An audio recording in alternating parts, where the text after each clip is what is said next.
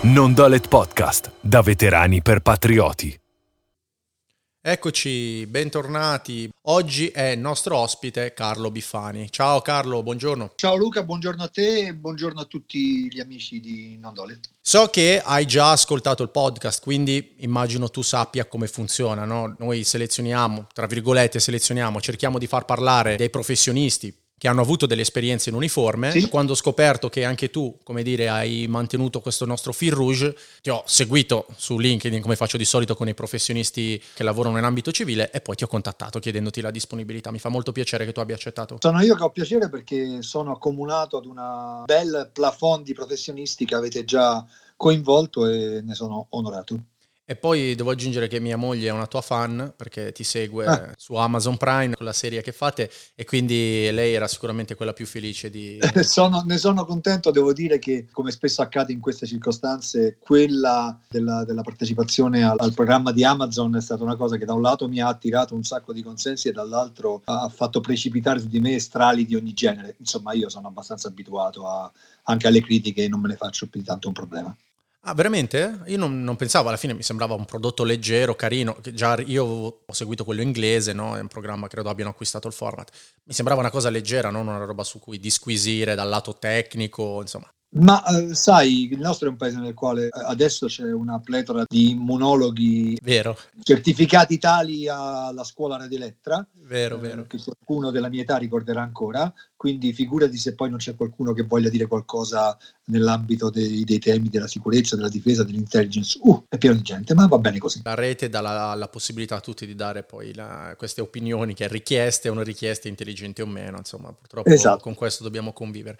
Invece volevo chiederti un po' di questa tua esperienza iniziale in uniforme, no? seguendoti sui social, già so che hai dei pregressi in brigata, credo, in brigata Folgore, no? Sì, esatto, esatto. Ti dico sempre, riferendomi alla mia esperienza in uniforme, che ho fatto semplicemente alla scuola dell'obbligo, nel senso che ho fatto l'ufficiale prima nomina, mi sono brevettato paracadutista militare ad aprile del 87, sono finito all'allora secondo battaglione, adesso trasformatosi in 187 reggimento, stavo molto bene lì, avevo la fortuna di avere un comandante di compagnia che era un incursore perché all'epoca facevano un periodo di comando in brigata fuori sì. dal nono. Mi trovai benissimo perché si faceva sport, perché si faticava perché si lavorava duramente, ma c'era anche molto tempo per il cameratismo, per, eh, lasciami dire, per il cazzeggio. E, e comunque un'esperienza molto bella. Il problema era solo nel fatto che all'epoca eravamo già abbastanza lontani dalla prima vera missione che ci fu dopo la seconda guerra mondiale, che fu il Libano, e non c'era nessuna Somalia all'orizzonte, quindi eravamo in quel periodo di terra di mezzo. Eh sì, eri esattamente a metà, no? Libano 82, Somalia credo 92, esatto, esatto. dieci anni dopo più o meno. 90. Eravamo a metà del guado, c'era Naia per carità,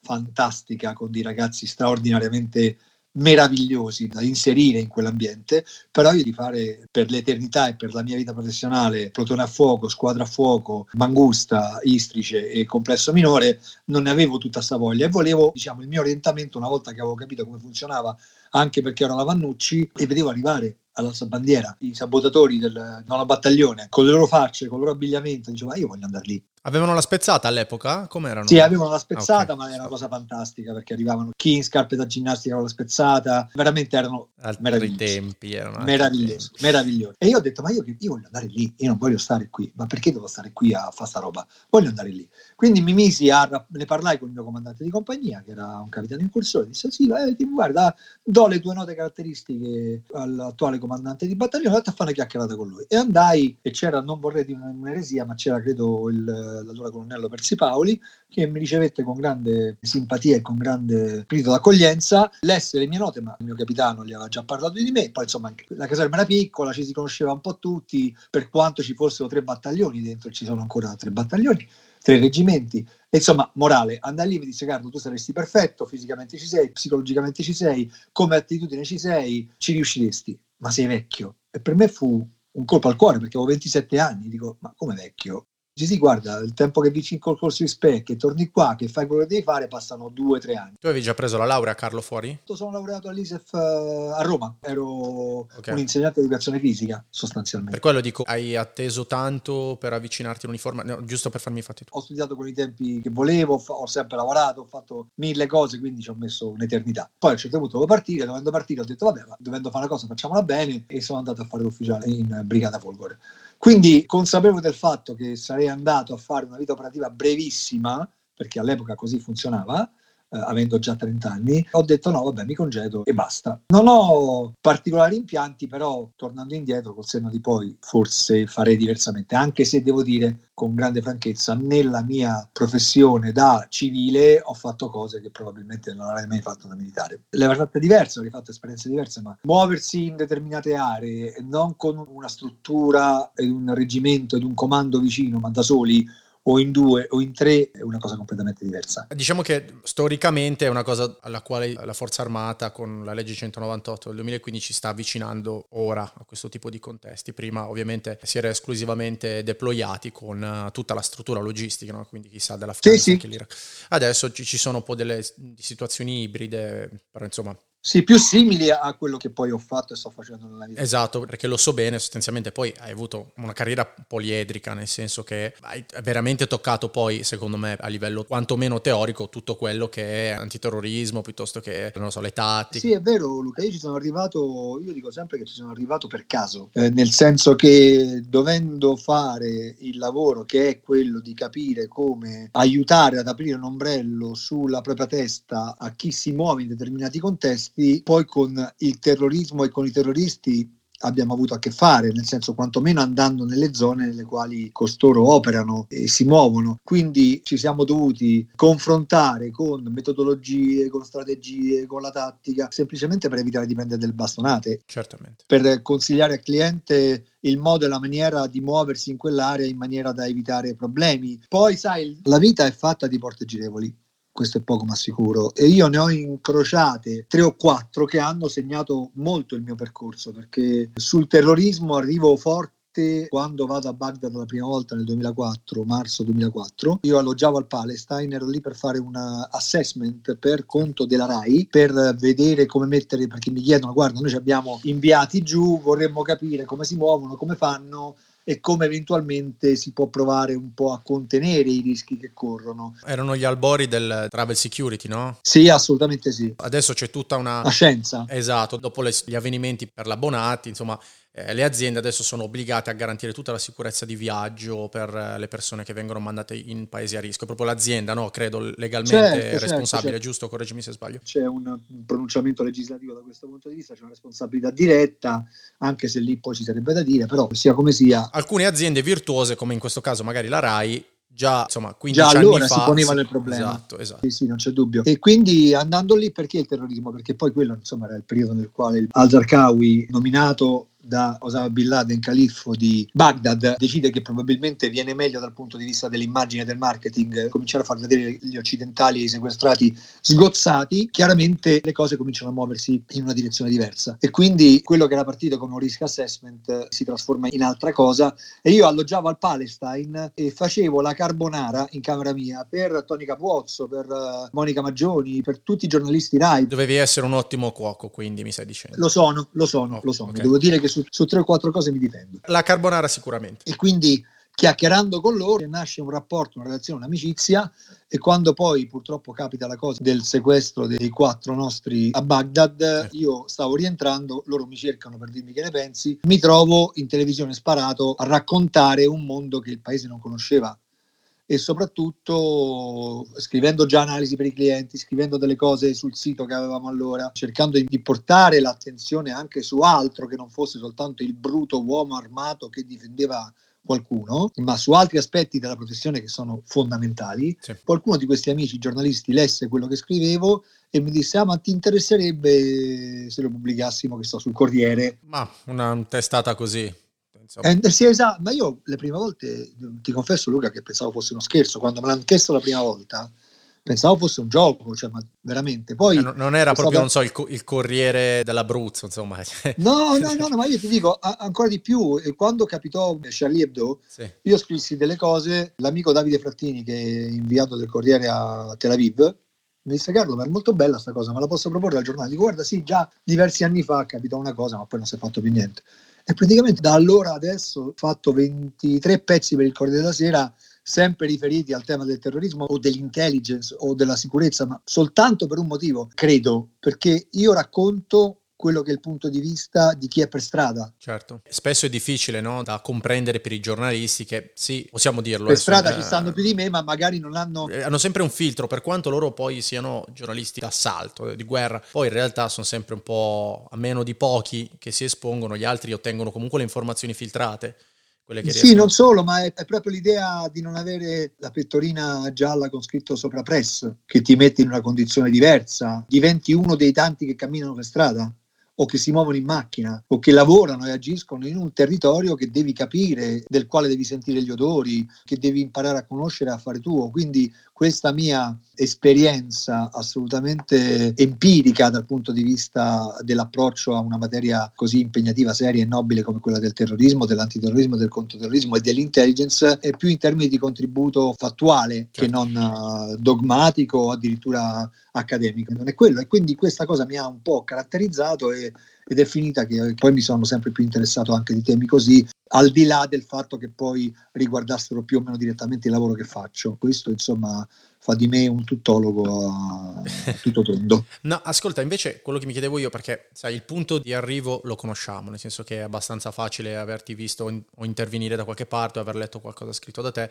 ma quello che interessava a me da curiosone è da quando ti sei congedato, non è un passo immediato, ecco, l'intelligence. No, non lo è. Che cosa hai fatto? Allora, guarda, prima parlavo di porte girevoli e parlavo della mia volontà ferrea di fare l'incursore. Ero rientrato eh, in congedo dall'88 all'inizio degli anni 90, ovviamente ho mantenuto rapporti di amicizia con dei colleghi con i quali ho fatto la scuola ufficiale, insomma, sai, nascono tu me lo insegni, sì, amicizie indissolubili. Adesso li chiamano network, però. E indistruttibili. E, e, un giorno ero nella palestra che gestivo allora con quasi 600 iscritti, quindi un numero ragguardevole per quello che erano i volumi degli anni 90. E mi arriva una telefonata di un mio fratello di corso a Cesana e mi dice guarda Carlo ho bisogno di te. E dico che posso fare per te? Io sono ad Algeri a fare questo mestiere qua e mi racconta il mestiere che era quello di coordinatore della sicurezza per conto di una società importante italo-americana. E dico beh sono contento mi sembra bello ma che, che cosa potrei fare per te? Guarda io ti conosco so chi sei so come la pensi so come ti impegni so come lavori, vieni a dare una mano. E io ho detto, guarda che io ho 600 persone in palestra, come faccio a venire? Dove li lascio questi? Cioè, ma è giugno, è quasi giugno, adesso è estate, in palestra vengono meno persone, trova qualcuno che ti sostituisce, organizza, dice una ventina di giorni per organizzarti e poi vieni, fai tre mesi e poi a settembre se non ti piace torni lì e torni a fare il tuo lavoro. Insomma, sono partito e devo ancora tornare, cioè folgorato sulla via di Algeri anziché sulla via di Damasco, praticamente. Ma la palestra è ancora aperta? La palestra è ancora aperta, ma non ce l'ho più io.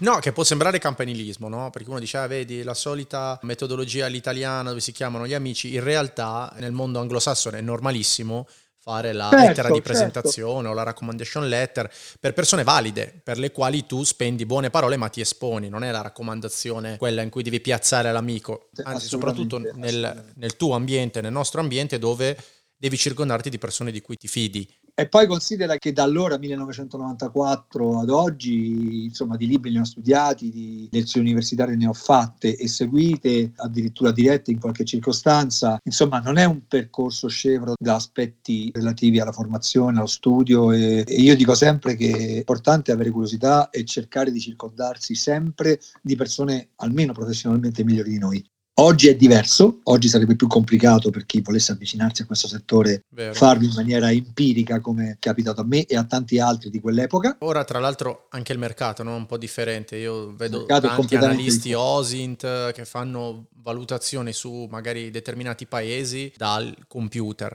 che parzialmente, voglio dire, è anche fattibile con le informazioni che si riescono a raccogliere, ma non è ugualmente concrete, no? Non c'è la visione d'insieme, puoi raccogliere informazioni su una crisi, su qualche paese belligerante, ma andare lì e vederlo e coordinare è un'altra questione, no? T- tanti giovani... È così, è esattamente così e se non vai lì e non ti impolveri le scarpe capisci certamente meno. Poi c'è stata questa, come dire, follia dell'innamoramento per la tecnologia e per l'OSINT, quando poi alcuni episodi chiave, ma ci hanno fatto capire che non bastava stare in un centro comando eh, con dei droni che volavano a, a, eh, fare filmati e fotografie, ma che se non c'avevi l'omino lì che parlava con l'omino di lì e che gli raccontava che il cugino frequentava della brutta gente, che erano tutti preoccupati, beh era un problema, diventava un casino. Io tra l'altro sono stato un po' di anni acquisitore obiettivi, no? molto spesso no? si lavora con uh, gli aerei senza pilota che riportano ecco, flussi informativi. Anche a noi è capitato poi la comprensione delle immagini per quanto uno possa essere analista, possa differenziare un'arma da un comportamento da un altro, no? poi in realtà trovarsi lì è diverso, eh? vederlo con la dimensione dalla prospettiva terrena è diverso da vederlo so, dalla terza dimensione. Eh, 4, 5, 6 mila metri con una una camera, no? Certo, assolutamente, l'espressione facciale, quello che è diventato un po' un dogma che si mette un po' come l'altra parola che ho cominciato a odiare che è resilienza, ovvero la percezione e la comprensione dei segnali deboli è qualcosa che puoi fare soltanto se la persona l'hai davanti, non c'è niente da fare. E tra l'altro immagino tutti sia dovuto armare di una spiccata sensibilità, no? Per tutti quelli che come noi da occidentali poi sono entrati in determinati paesi e lì non si può entrare da prepotenti come uso e costume fare per alcune culture. Noi da italiani siamo abbastanza bravi a integrarci, a... italiano è amicone all'estero, no? è quello che fa amicizia velocemente, che impara anche velocemente usi e costumi, no? immagino che tu ne abbia dovuti apprendere un bel po'. Sì, assolutamente sì, è quello del calarsi in una realtà in punta di piedi con rispetto, senza che questo significhi perdere la propria individualità e la propria storia dal punto di vista anche della cultura e delle convinzioni, però giocare fuori casa, giocare in casa loro, il low profile è l'unico approccio che tu puoi avere cercando di capire, di imparare e di medesimarti. Credo che chi vuole fare questo mestiere qua non debba unicamente focalizzarsi su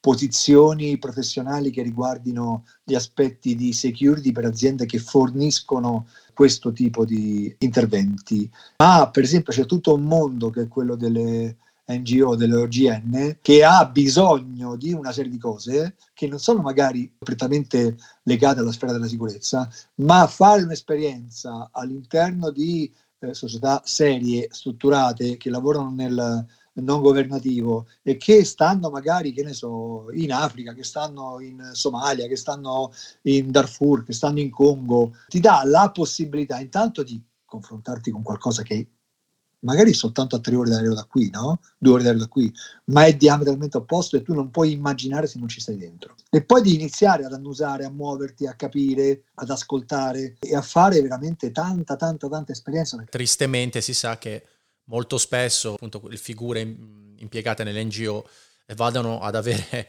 problematiche con eh, carenze di sicurezza. Quindi effettivamente prendersi anche un periodo so, sabbatico, esplorativo Assolutamente, per certo, mondi, certo. può essere sicuramente un ottimo periodo anche di, di, di... Ti do ragione, lo dico, lasciamelo dire, a ragion veduta, perché per esempio nel 2006 io ho fatto una collaborazione diretta con il MAE, con il Ministero degli Affari Esteri, Dipartimento di Cooperazione e Sviluppo, direttore del Dipartimento, il Ministro Deodato che è quello che fondò l'unità di crisi. Sì. Eh, c'era una missione da fare, erano motivi militari, c'era da accompagnare un gruppo di 11 cooperanti a Khartoum e a Niala in Darfur, sì. oltre che a Kessala in Sudan. Feci questa attività e mi confrontai, eh, una volta arrivato a Niala, dopo dieci giorni che era a Khartoum, con la realtà dell'intervento del programma alimentare mondiale e con la struttura di UN. Sì. Beh, la struttura di UN a Niala gestiva i security briefing ai quali partecipavano una quarantina di ONG, ma ONG ragazzi americane, canadesi, eh, australiane, con centinaia di operatori.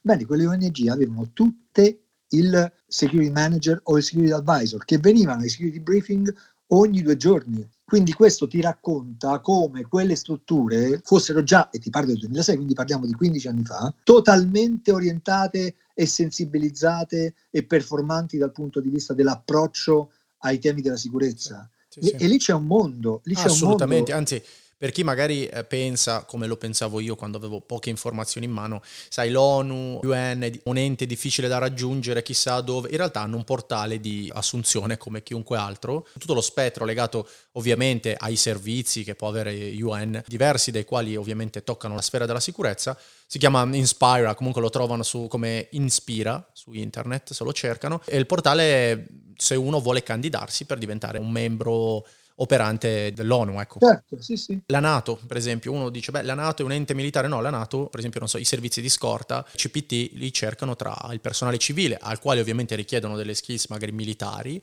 però comunque chiunque che si voglia avvicinare a questi due mondi, o ONU o Nato, sappiate che esistono dei portali dedicati, ecco, giusto per... Sì, sì, no, è, è correttissimo. Provare ad entrare unicamente dalla porta security c'è di tutto, eh? ci sono analisti, medici. Può, uh... sì, può essere veramente un'ostinazione sciocca.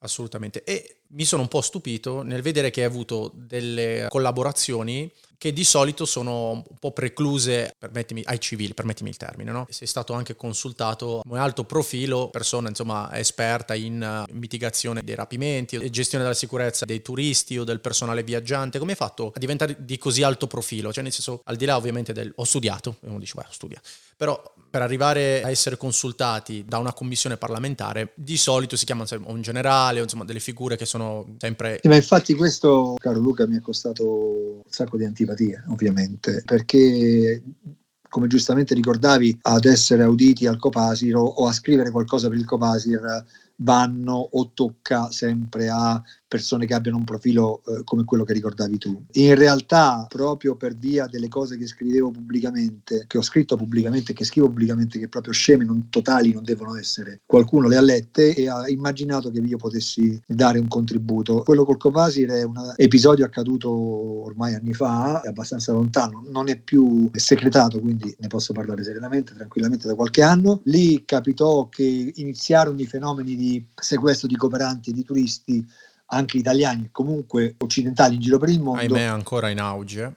Eh certo, ma quello è un mercato che non sfiorisce. E loro mi chiesero, perché io avevo scritto delle cose sul Corriere su questo tema, se potevo fare una relazione provando a capire che cosa secondo il mio punto di vista potesse essere fatto. Così feci e devo dire che andò bene nel senso che eh, raccolse consensi che poi mi valsero una convocazione sul tema della pirateria marittima conseguente a quell'episodio lì in commissione difesa al Senato perché il tema era un tema nascente e io mi ero come dire agitato come, come, come mi capita già in tempi non sospetti e insomma avevano capito che avevo due o tre idee che forse poteva essere utile ascoltare. Boh, sono abbastanza poliedrico che poi qualcuno giustamente può anche dire sì vabbè fai un sacco di cose però poi facendone così tante non ne fai nessuna. In realtà hai detto la tua su situazioni, insomma a ragion veduta, no? anche secondo me uno quando ha una certa esperienza può permettersi di dire anche cosa pensa se eh, ti hanno pubblicato così tanti giornali, immagino che qualche valutazione l'abbiano fatta sui contenuti. Sì, sì, sì, sicuramente sì. Io ho la benedizione e la fortuna inestimabile di fare quello che mi appassiona. Quanto bene non sta a me dirlo, però lo faccio veramente con passione. La sensazione che ho, per quanto alcune cose siano faticose o lo siano state, è di non aver, eh, adesso a costo di attirarmi gli strali di tutti, lavorato un, un solo giorno in vita mia, perché io io mi diverto a fare quello che faccio, mi piace. È quello che dicono normalmente gli operatori. È una frase difficile da sentir pronunciare da civili. Di solito chi dice questa frase è un operatore, perché gli operatori quando sono arrivati a fare quel mestiere lì è perché veramente ci credono, si divertono, è bello, si apprende tanto, si fanno lavori dinamici, è una cosa fantastica. Io ogni volta che ripenso ai miei trascorsi da operatore sono sempre felice, anche nei momenti peggiori dici, ah, effettivamente poteva anche andare peggio, quindi è molto bello sentirlo dire da una persona che in realtà ha una carriera civile. Poi peraltro, vedi, io volevo essere quello che, che non sono riuscito ad essere essere, però insieme a ragazzi come voi, ai ragazzi del nono o del GOI, mi è capitato spesso di stare. Eh, te li trovi in giro, eh. O perché lavorano in distaccamento, o perché lavorano per la presidenza, o perché sono passati direttamente all'AISE, o vai a capire te perché, ma io se capito in un paese, solitamente ce l'ho un contatto con qualcuno che mi dice vabbè uh, che, che, quando viene a mangiare la pizza Vero. poi quelli fanno un mestiere diverso dal mio però c'è information sharing per quello che è consentito fare e soprattutto c'è un rapporto d'amicizia consolidato da 25 anni di gite in posti curiosi, nei quali alla fine sono stato più con militari e con militari di un certo tipo che in famiglia. Questo è, cioè, innegabile. Posso dire che in realtà poi i legami che si creano nel, nei periodi di servizio poi non terminano lì. Ci si può anche magari non sentire per tanti anni. Però come dicevi te, effettivamente noi facciamo quello che fanno i miei zii quando vanno all'estero. Loro vanno esclusivamente, vanno subito a cercare dove sono gli italiani. Eh, si fa anche un po' tra di noi nel nostro ambiente, anche a me è capitato di chiedere, ma sai se qualcuno, c'è qui qualche anche facilitatore, qualche persona inserita che può darmi una mano, così uno evita anche, sempre per il discorso che abbiamo fatto prima, di sbagliare, no? Quindi chiede a già chi è inserito nel tessuto, trovi sempre un italiano che lavori per qualche azienda petrolifera, azienda della sicurezza. Certo. Aziende, normalmente gira che ti rigira o è pari corso tuo o un conoscente di un conoscente. È molto bella la comunità anche post uniforme, è molto vivida, uno magari non lo percepisce. Tu sicuramente l'hai vissuta a pieno. Veramente, se adesso mi dovessi fermare a riflettere sul numero di persone che conosco nel mio ambiente ed in quello parallelo che è quello militare e in particolar modo nelle forze speciali, militari e il numero di civili che conosco, devo dire che a costo di sembrarmi emarginato, ma sono certamente molti di più quelli che hanno indossato l'uniforme e un certo tipo di uniforme che tutto il resto, ma questo non per stabilire un criterio di priorità o di preferenza, ma eh, questa è la vita che faccio da tanto. Se partiamo dall'86 con delle interruzioni brevi legate più che altro a, a motivi di impossibilità a viaggiare, io sono stato più vicino ai militari e più in giro che non a casa come mi diceva qualcuno ultimamente, eh, mi faceva notare, no? sai abbiamo dei feedback, tanti feedback positivi, qualcuno anche più costruttivo, cioè fate attenzione poi anche magari all'audience che volete raggiungere perché rischiate di creare un prodotto per un branco, no? E io in tutta onestà non la vedevo una cosa sbagliata, no? parlando del podcast, perché l'audience è sì variegata, però poi giustamente queste storie magari poco possono interessare alla Shura Maria. Sì. Poi sicuramente ci sono gli aspiranti per questo tipo di vita, che sia la sicurezza o insomma quelle in uniforme, poi ci sono quelli dentro e quelli che l'hanno dismessa, no? Quindi c'è un po' di tutto. Ovviamente devi essere perlomeno appassionato di questa realtà, altrimenti non ascolti un prodotto del genere. L'idea del branco, ovviamente allargato eh, a tutti quelli che è non esclusivo degli operatori, no? Poi c'è sempre quel mondo, io sono operatore, parlo solo con operatori, in realtà è un mondo molto permeabile perché anche, sì, sì, sì, anzi forse l'intelligenza umana dei reggimenti di forze speciali è proprio quella. Ne parlavo con un'altra persona di recente, di essere aperti a chiunque perché poi non è un mondo chiuso, quando si vede che insomma c'è qualcuno più informato, più addestrato, più tecnologicamente avanzato, si chiede supporto no? e quindi si fanno un sacco di amicizie a 360 gradi, come dire. È così, è così, è assolutamente così. E poi c'è certamente un'affinità elettiva, no? al di là delle caratteristiche personali, siete uno spaccato di umanità, no? Eh, quindi c'è certamente quello particolarmente brillante, certamente quello particolarmente forte. C'è... Quello bello anche, io, io, non ero tra quelli forti e quelli brillanti, ero tra quelli molto belli. Quello super intelligente e quello, e quello meno. Però il minimo comune denominatore è lo zaino. Qualcuno lo diceva di, di recente, no? Eh sì, sì, è vero, è vero, è vero, ma adesso mentre lo dicevo e mentre lo dicevi mi hai fatto venire in mente che il buon FF l'aveva già ricordato a molti. Sì. Però è così, cioè, lo zaino è la metafora della fatica, dell'abnegazione. Ti volevo chiedere una cosa che magari esula un po' dalla tua vita privata, però te che comunque hai una visione di insieme, se ad un giovane di oggi, perché abbiamo un'audience, come ti dicevo, abbastanza ampia. Alcuni provano ad ascoltare questo mondo perché ci si vogliono avvicinare. Se dovessi consigliare degli studi, magari senza dirmi uh, l'istituto o l'università, se dovessi tornare indietro e tu partire subito invece di fare l'ISEF, dire no, io oggi studierei questa, questo corso universitario, questo, corso, questo master, che cosa a un giovane cosa diresti di apprendere che potrebbe tornare utile per poi venire impiegato? Oggi esistono corsi di studio universitari orientati alla sicurezza, all'intelligence e alle investigazioni, quindi mi dedicherei a quel tipo di studi in subordine a qualcosa che sia percorso di studi di scienze politiche, cui interno poi ci sono delle specializzazioni o comunque degli approfondimenti che riguardano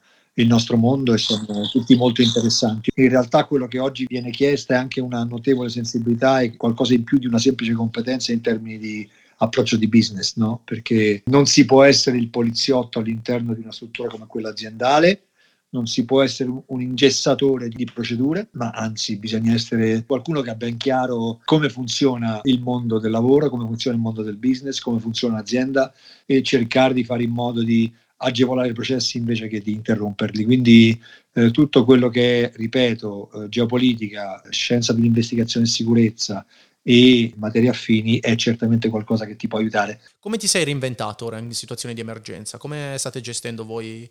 allora, noi, come tante altre categorie, molto arrabbiati perché non potendo girare abbiamo dovuto ridurre drasticamente tutta una serie di attività e vedendo contrarsi anche le opportunità, però fortunatamente siamo abbastanza ben posizionati, abbiamo imparato a fare il mestiere di formazione online e quindi stiamo facendo tanta attività webinar, prevalentemente orientata verso due temi, uno è quello del travel risk management, come ben immagini, sì. sulla progettazione di piani di evacuazione e un'altra è quella sul terrorismo e le strategie difensive, eh, diciamo sono un po' i, i due core business. Ne stiamo aprendo un altro di filone che è molto interessante che riscuote un notevole successo che è quello della formazione orientata agli aspetti di negoziazione perché è un tema sul quale c'è molta curiosità e molto interesse. Sì, sì, anche nel mondo civile, soprattutto nel mondo civile adesso. Esatto che poi comporta aspetti che riguardano la leadership, che riguardano la gestione di un gruppo, insomma è figo, è bello, a me piace da morire. E stiamo lavorando tanto sulla formazione online, in attesa di qui a breve, sembra luglio, che si possa ricominciare a fare attività anche fuori. Però insomma sono stati un anno e mezzo veramente molto complicati, molto molto complicati. Insomma speriamo che quando andremo in onda, adesso possiamo dirlo serenamente, stiamo registrando prima dell'estate, ma probabilmente andrai dopo a seguire, che si sia ripreso il lavoro fisico fisico anche per voi. Lo speriamo, lo speriamo, ce n'è tanto bisogno anche perché le esigenze restano in essere, non è che le aziende abbiano smesso di... Assolutamente, di anzi penso parlando poi con uh, alcune persone del settore, alcuni determinati impieghi in realtà sono cresciuti poi, è proprio in questo momento, è un po' un paradosso, eh, in realtà tante realtà sono riuscite a fatturare di più in questo periodo storico. Sì, sì, sì. sì, hanno, sì o sì. si sono interfacciate a nuove opportunità estere e quindi ora si trovano tra capo e collo la necessità magari di deployare personale o valutare la sicurezza all'estero. Ultima cosa che ti volevo chiedere è come hai fatto a finire in televisione? Come... Allora, la mia prima apparizione in televisione è legata al drammatico episodio del rapimento di culminato con la morte del povero Fabrizio Quattrocchi. Io tornavo da Baghdad, ero da Man, quando successe questa cosa mi cercarono tutti perché io dormivo nella camera vicino al vecchio cronista di guerra della RAI, di Radio RAI, Ferdinando Pellegrini, e lui girò il mio nome a tutti quelli che si interessavano di questa vicenda. In aeroporto addirittura venne la povera Letizia Leviti, cronista di Sky TG24, scomparso qualche anno fa, ad intervistarmi, mi vergognai come una spia eh, davanti a tutti i passeggeri, però mi trovai proiettato in questa dimensione per circostanze, non so dirti perché, riuscii abbastanza bene a governarla, a districarmene e poi finisci in un database, no? Ah, senso, ok. Proprio figuraccia, non l'hai fatta, vabbè, se succede qualcosa di questo tipo che riguarda temi quali la sicurezza, il terrorismo, l'intelligence, chiamate quel tipo lì. E ogni volta che è successo poi io sono arrivato con una piccola skill in più, perché magari avevo già fatto delle altre cose, perché magari mi ero perfezionato su alcuni temi, perché magari avevo fatto delle attività che riguardavano segnatamente questi argomenti. E quindi è stato un po' un crescere costante. Io ho fatto una marea di partecipazioni a Matrix quando c'era ancora Alessio Vinci, ho fatto tante partecipazioni con uh, povero Sandro Provisionato a terra e con Tony Capozzo, ho fatto tante cose per Matrix anche con Nicola Porro, ho fatto porta a porta, sono stato a uno mattina ospite fisso, specialmente durante gli episodi drammatici di Charlie Hebdo, ma ancor più sull'onda di quello che è accaduto a Bataclan, sono stato tante volte, vorrei dirti 10-15 volte lì, insomma poi diventa qualcosa che fai, non, non si guadagna una lira, almeno io non ho guadagnato una lira, però diciamo tutto questo contribuisce a, se sei un minimo capace a gestire, a dare di te un contributo di percezione come di una persona quantomeno capace, non so se bravo, ma quantomeno capace. E questo ti ha portato poi ad Amazon direttamente? È Amazon che mi cerca perché acquistano Celebrity Hunted per l'Italia e loro hanno visto delle mie apparizioni televisive e mi chiedono di fare un provino. Io all'inizio pensavo fosse uno scherzo, figurati, perché mi, la mia segretaria di allora mi chiamò e mi disse guarda ti ha chiamato una persona che dice di essere di Amazon, di Endemol, ma a me sembrava una ragazzina, non so neanche se sia il caso. La richiamo, ci vediamo, ma ero piuttosto scettico.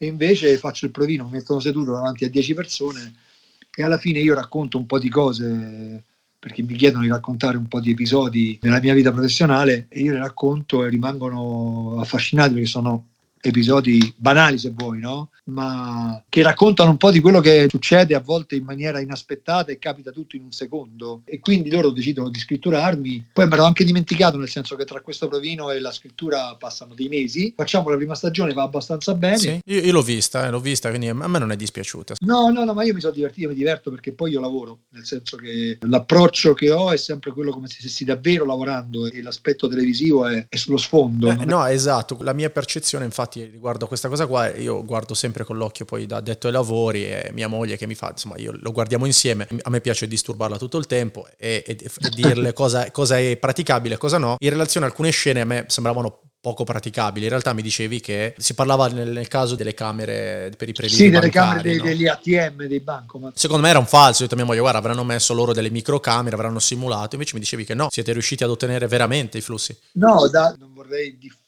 informazioni fuorvianti, però io so che le autorità di legge della magistratura e delle forze dell'ordine possono chiedere all'istituto bancario di vedere le telecamere del bancomat, degli ATM e noi, in, noi, noi no, ma insomma la produzione tutta fa in modo di avere quelle immagini come se fosse l'autorità giudiziaria. È una cosa molto bella, nel senso che almeno sai che dietro c'è qualcosa di realistico, no? Io immaginavo fosse tutto no, no, ma eh, ti assicuro che nella costruzione del gioco molti aspetti sono assolutamente realistici, anche perché noi abbiamo una struttura che laddove dovessimo andare a fare o a proporre qualcosa che non è realistico ce lo direbbe. Quindi li cercate veramente, no? Per chi magari vuole... No, no, noi li, cerchiamo, noi li cerchiamo e siamo anche abbastanza aggressivi da questo punto di vista. Lo siamo al punto che nella seconda stagione a un certo punto ci viene in mente durante una fuga di utilizzare qualcosa di simile all'azione di un hacker per bloccare una macchina a distanza con software, Sì. perché è una macchina con una tecnologia molto avanzata. Ovviamente non ce l'hanno fatto fare perché ci avrebbero arrestato Beh, certo, immagino i proprietari, l'azienda dell'auto non... e, la- e l'azienda avrebbe, avrebbe citato per danni Amazon eh, per i prossimi cento anni, però per dirti qual è il livello di partecipazione anche emotiva e professionale rispetto al tema, questi dobbiamo prenderli. Ti racconto una cosa, uno degli autori ogni tanto scende da noi nel quartier generale, vabbè, lo dico senza volermi dare delle arie, ma eh, ho i testimoni, Sì. e dice ragazzi così come state andando non funziona, vi dovete assolutamente di più Carlo biffanizzare Ah. e, e tutti a ridere perché diciamo ho un approccio molto passionale. Devo dire, a volte questo è un po' un limite anche nel lavoro, nella professione vera, perché magari mi mordo le labbra, ma quando parlo poi dopo sono abbastanza caustico. Sicuramente lo guarderò, mia moglie mi obbligherà a guardare anche la seconda serie. Probabilmente cercherò di uscire tutte le volte che siete in onda, così mi rivendo la tua conoscenza. Sapete, io quello lo conosco. Assolutamente, Mi ma piace dirlo, mi piace dire io conosco quella persona. Ci puoi dire qualcosa su chi ci sarà quest'anno o è segretato? Non lo so. No, no, è pubblico. I fuggitivi sono in coppia Achille Lauro e Boss Doms, che è il suo produttore, poi Elodie, la cantante, e Mischeta, che è Sì, una blogger della lo quale conosco. non conoscevo l'esistenza. No, io eh, conosco perché seguo Radio DJ, l'hanno un po' lanciata Eh, Linus. esatto, sì, poi dopo ho capito che, era- che partiva da lì. Poi c'è Vanessa Incontrata, da sola. Da sola? Sì, c'è Ah. Stefano Accorsi, da solo, e c'è Diletta Leotta, da sola. Ah, chi- ti posso chiedere, senza chi ti ha sorpreso umanamente, chi è stato tosto e non pensavi? Molto, molto settato sull'idea di renderci la vita impossibile, non difficile, Stefano Accorsi. Ah. Stefano Accorsi è stato veramente bravo. Lo seguirò. Eh, vi divertirete, vi divertirete, sicuramente vi divertirete. Hai qualche altro progetto, oltre ovviamente alla televisione nel cassetto? O vuoi scrivere un libro autobiografico? Se lo scrivi lo compro. Noi stiamo seguendo due progetti importanti, uno worldwide e un altro in Africa, sperando che eh, insomma si arrivi a, a realizzarli. Siamo molto concentrati sulla possibilità di fare in modo che si possa arrivare ad un sistema industriale nell'ambito della sicurezza che somigli quantomeno a quello inglese o a quello anglosassone. Lo dico da vent'anni, trovo scandaloso che società inglesi trasportino, proteggano e scortino personale e manager italiani Se- senza un reale valore aggiunto, direi nulla di più che non- ma no, ma eh, un servizio che non potremmo offrire anche noi. non si discute, ma il tema è come sottolineai all'allora senatore e compianto senatore Ramponi e generale Ramponi, gli inglesi ci metterebbero mai personale paradiplomatico in macchina con operatori italiani?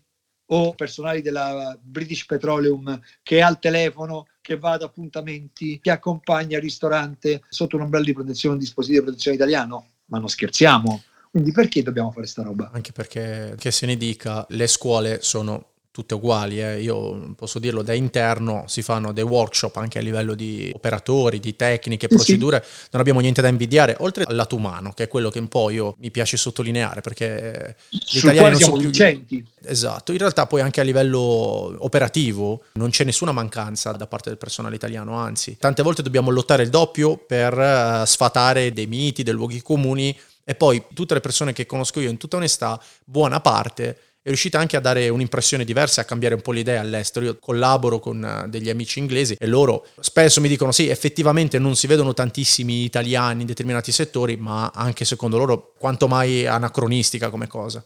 È anacronistica, è sciocca, è inutile, poi sta a noi, eh. Luca sta a noi presentarci bene, portare con orgoglio la bandiera e l'italianità nell'approccio e poi, ok, che c'è da fare quello? Ok, Vediamo. Sì, secondo me l'ultima cosa è appunto quella, la capacità, una skills particolare degli italiani che molto meno ho riscontrato nel mondo anglofono è quello della capacità di adattamento e apprendimento rapido. Perché, come ti dicevo, quando noi mandiamo un italiano all'estero, faccio il caso specifico delle forze speciali, tanti paesi sono lì per dei ruoli, delle posizioni standard, mentre noi dobbiamo pagare e quando un italiano va all'estero a fare un corso sente tutto il peso nazionale sulla propria schiena anche del costo certo. economico e ti dico come già ho detto ad altri in realtà nei corsi riservati alla Forza Armata bacino FOS, in realtà primeggiamo da 15 anni che arriviamo primo, secondo, terzo, con ovviamente paesi che dovrebbero essere leader in determinate materie, non so, dall'antiterrorismo o alla materia medica o anche alla pianificazione. In realtà se vai a vedere tra i primi ci sono sempre gli italiani e mi fa veramente patriottico piacere saperlo, perché poi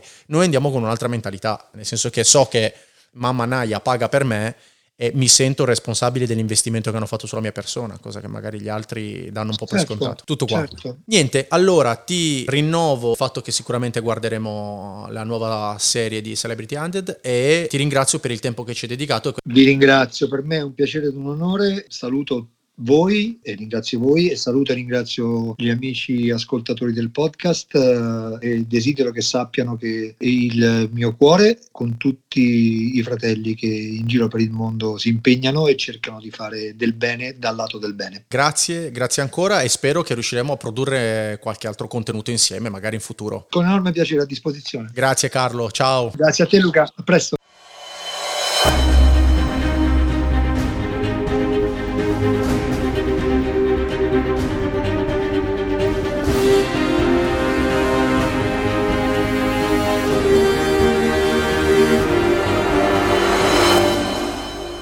Dolet Podcast, da veterani per patrioti.